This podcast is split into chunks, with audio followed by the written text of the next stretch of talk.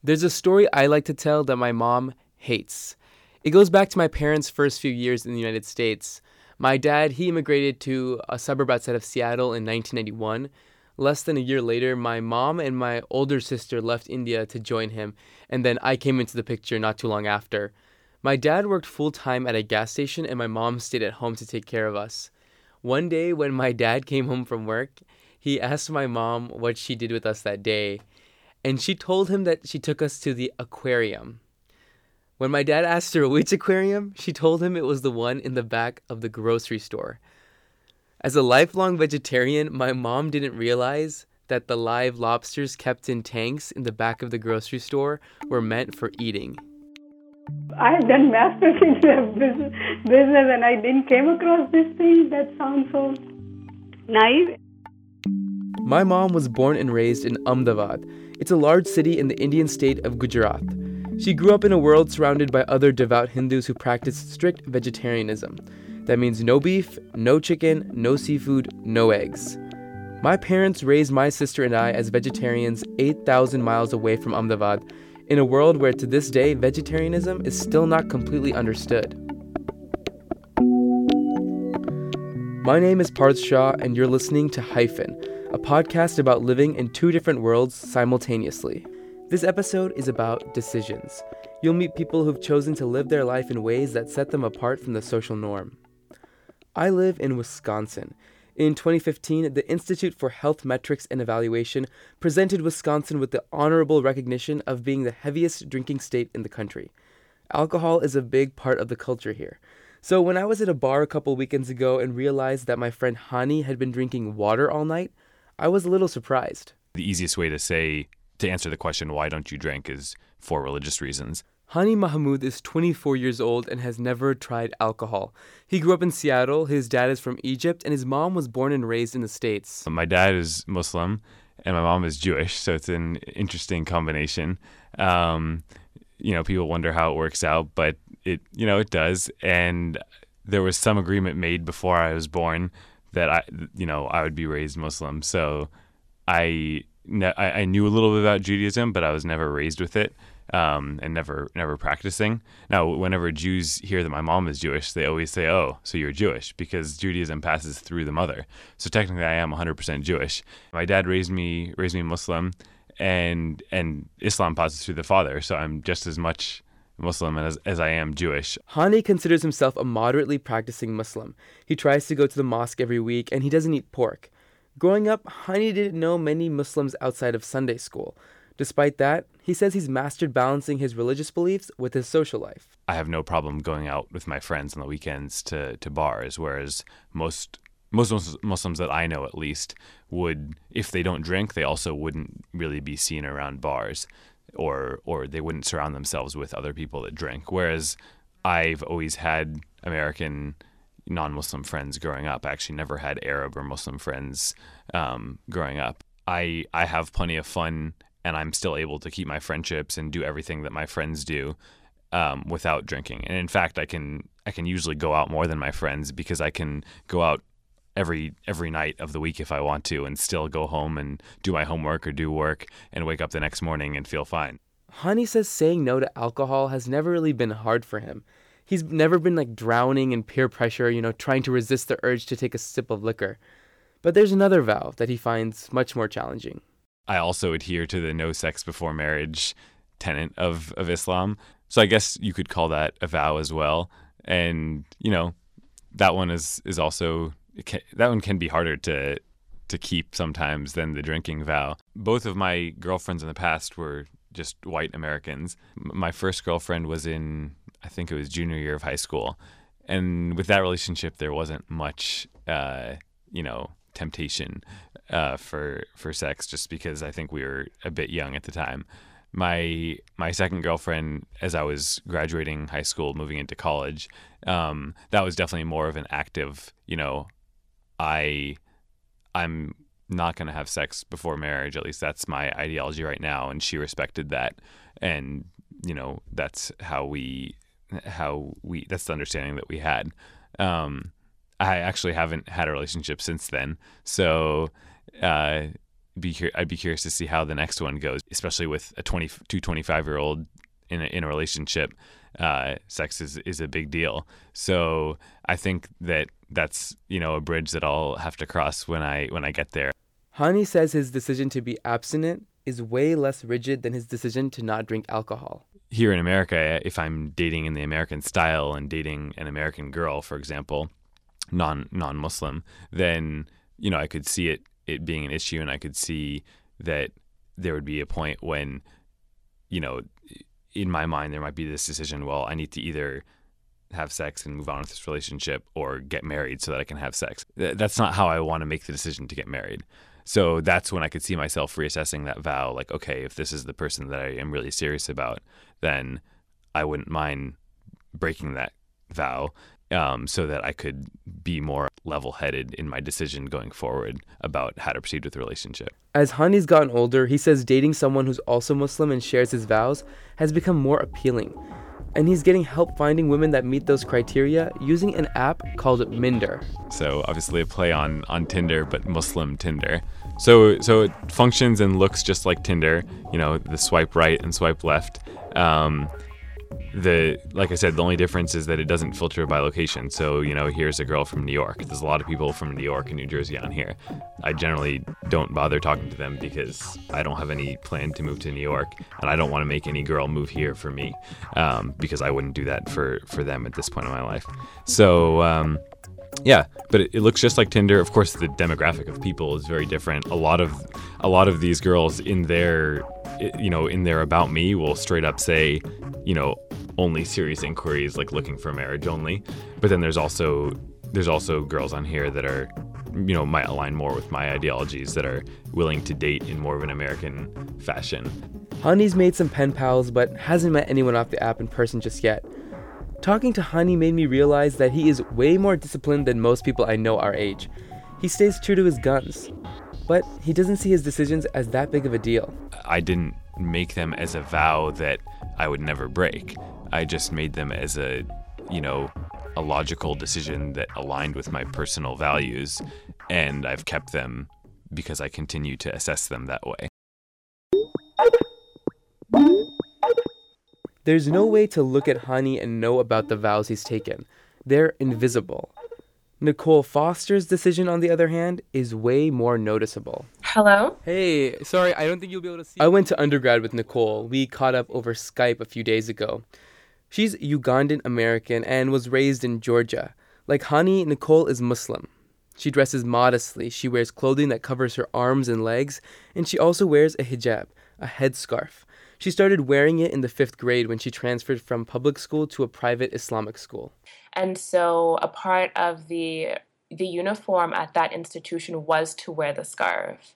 So that's when it kind of became a part of my daily routine, probably around fifth grade, is donning the scarf. Um, but you know, because you're still a kid when you're playing outside when you get home from school, I didn't necessarily wear it. And it became a conscious decision to wear the scarf outside of, you know, whatever the school setting um, when I graduated and joined uh, my high school in ninth grade. And, and, were you in the same Islamic school in ninth grade too? No, um, I left the Islamic school and then went back to public school. Remember my first day of high school, I wore um, my scarf, of course. And um, one of the, I was walking to my uh, to my first class of my high school career, and one of the art teachers basically stopped me and was like very belligerent and was like, "Do you have a note saying you can wear that thing on your head?" Da, da, da, you know, and you know, I was just, I was really taken aback, and I was like, "Well." I didn't think I needed a note to kind of express who I am on a religious level, you know. She's kind of just simply reduced my choice to wear the scarf as a as a thing, as an it. Oh, so, so tell me, what is your scarf to you?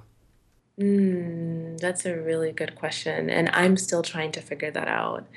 Um, and so for me, the reason why I wear my scarf and what it means to me is that this is a level of obedience that I'm displaying for God. Because I believe as a Muslim woman, um, this is something that I should be doing. Um, And and more so I think it's a move to demand and require that my voice and myself be seen for what it is and not necessarily for, you know, the curves that I have on my body or, you know, the physical aesthetics that I may have.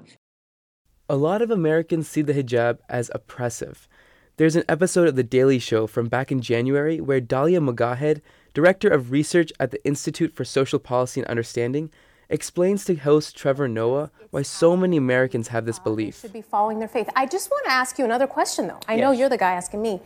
When you talk about oppression, yes. when we talk about oppression, I think that the concept's really important and interesting because oppression means the taking away of someone's power. Yes. Right? And what hijab does is it basically privatizes women's sexuality. That's okay. essentially what it does. So, what are we saying when we say that by taking away or privatizing a woman's sexuality, we're oppressing her? What does that mean? And what is that saying about the source of a woman's power? we're saying that a woman is only strong if she's sexy in public? Yeah. Did I get it? Yes. Yes. Yes.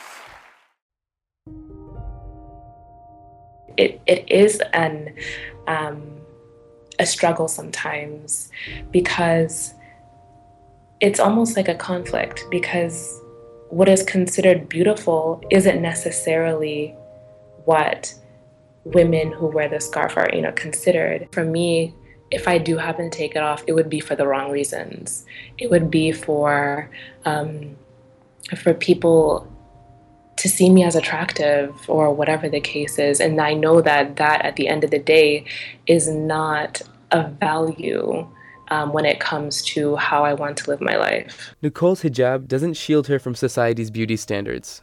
For the longest time, I hated my hair even though I covered it, I hated my hair because it was curly and it was kinky and it didn't look like what I saw on TV. It didn't look like even like um you know, it was very tight curls and it was something that a lot of black women struggle with.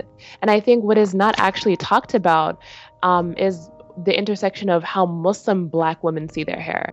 I remember in high school, there would kind of be like these girls' parties, which, you know, little like, I don't know, t- teenage girls who wear the hijab would like get together in someone's house and close the windows and like have these like little dance parties. And of course, no one would be wearing their hijab or their scarf.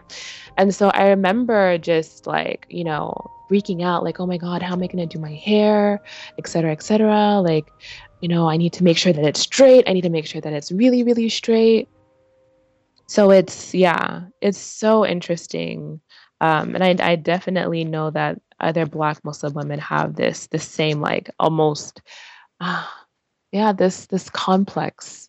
But i mean i definitely can say now that i'm in a much better place in terms of my hair um, and my my features. Wearing the hijab is so much more than just putting on the headscarf. Nicole says the purpose of wearing it is to emulate modesty in the way you look and in the way you interact with the world. And by putting on the scarf, she becomes part of a unique social network. There is definitely a connection amongst women who wear the scarf um, to a large part. Uh, even though, you know, for instance, like if I happen to see another woman who wears the hijab in Walmart, you know, I'll, I'll go say hi to her. She'll go say hi to me. How are you? You know, I don't know who she is. She doesn't know. I've never seen her before, but it's it's that level of connection. Um, that happens almost every time I see a, another Muslim woman in hijab, or even if I see another hijabi on TV, I'll be like to myself, I'll be like, okay, get it, girl. Okay, she better work. You know. Um, because I think there is that level of a, a sort of level of a shared consciousness Part of that shared consciousness involves getting stared at. Unless you've been living under a rock, you've heard the anti Muslim language that Republican presidential candidates Donald Trump and Ted Cruz have used in the past few months, and Nicole says it's made being a hijabi even harder than it already is. I've really come to realize that my presence makes people uncomfortable. Um, you know, before you know, people used to kind of stare and I used to just kind of brush it off. But now when I get those stares, um, it it really it's it's a different type of stare. It's a stare that really highlights the unease that penetrates a person's core at times when they see somebody who looks like me, somebody who's tall, somebody who's brown, in, in my case, black, um, somebody who has a scarf covering their face. And so it really bothered me. I'm like, oh my God, like I can't even walk through the mall anymore. Like, what is going on here? But you know what? I'm definitely taking this as an opportunity. Like, I'm I'm Nicole Foster. I'm not here to make you comfortable. If my appearance makes you uncomfortable, that is not on me. And I'm going to keep doing what I'm doing, how I'm doing it. And you're not going to have any bearing on my life.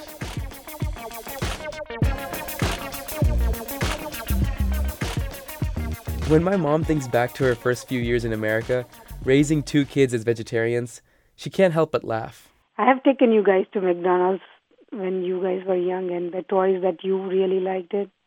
And I remember I used to confuse those girls behind the counter, telling them, "Can you please make a cheeseburger without the patty, just bread and cheese, and so I can get a toy for you?" so she will look at me that I'm crazy, that bun and uh, like hamburger bun and cheese. I will say yes. Going out to restaurants was not a common occurrence for my family when my older sister and I were growing up.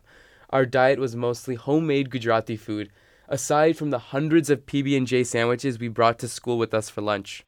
I remember in in the beginning when Didi started school, she took she took Indian lunch, and then she got tired of explaining everybody.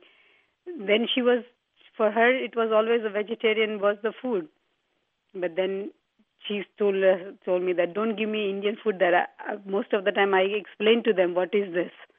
For me, growing up vegetarian was different than you guys growing up vegetarian was different.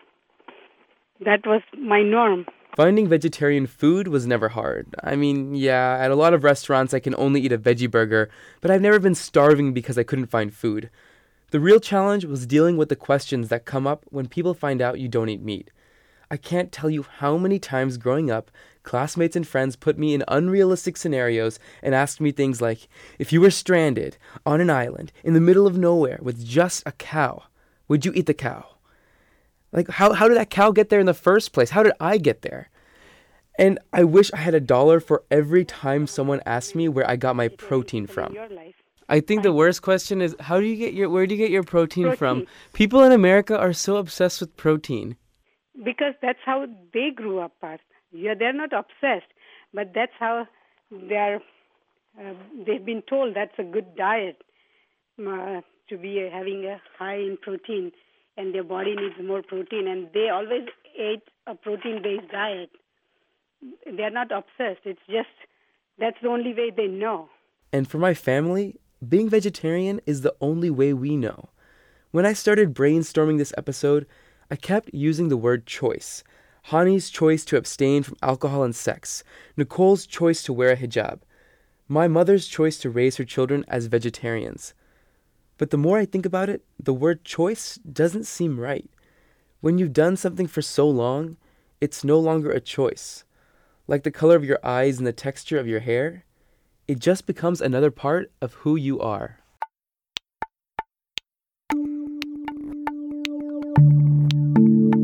Thanks for listening to Hyphen. If you like what you hear, please subscribe and rate the podcast on iTunes. You can also listen to the podcast on SoundCloud at hyphenpodcast.com or through the NPR One app. All you have to do is search for Hyphen. Special thanks to my editor, Maureen McCollum, and to Hani Mahmoud, Nicole Foster, and my mom for sharing their stories. The music heard in this episode is produced by Poddington Bear, Kai Engel, and Valea Valea, and it's all licensed through Creative Commons. I'm loving all the feedback I've gotten from the first episode. Feel free to drop me a line at hyphenpodcasts at gmail.com. I'd love to hear what you think about the show. Be on the lookout for the next episode of Hyphen.